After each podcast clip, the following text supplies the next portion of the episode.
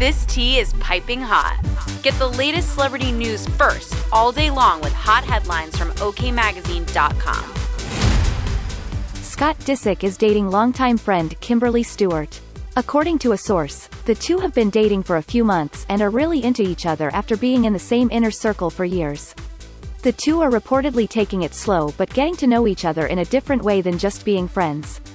In other news, the Real Housewives of Beverly Hills star Sutton Stracke went Instagram official with her new man. The boutique owner shared a snap with boyfriend Sanjit Das along with the caption, Good things do come out of Real Housewives of Beverly Hills. Nick Cannon is expecting yet another child. The television host is expecting a third child with Brittany Bell, which will be Cannon's 10th child. We'll keep you updated throughout the day with the scalding details. For more fiery headlines, visit okmagazine.com and hit subscribe.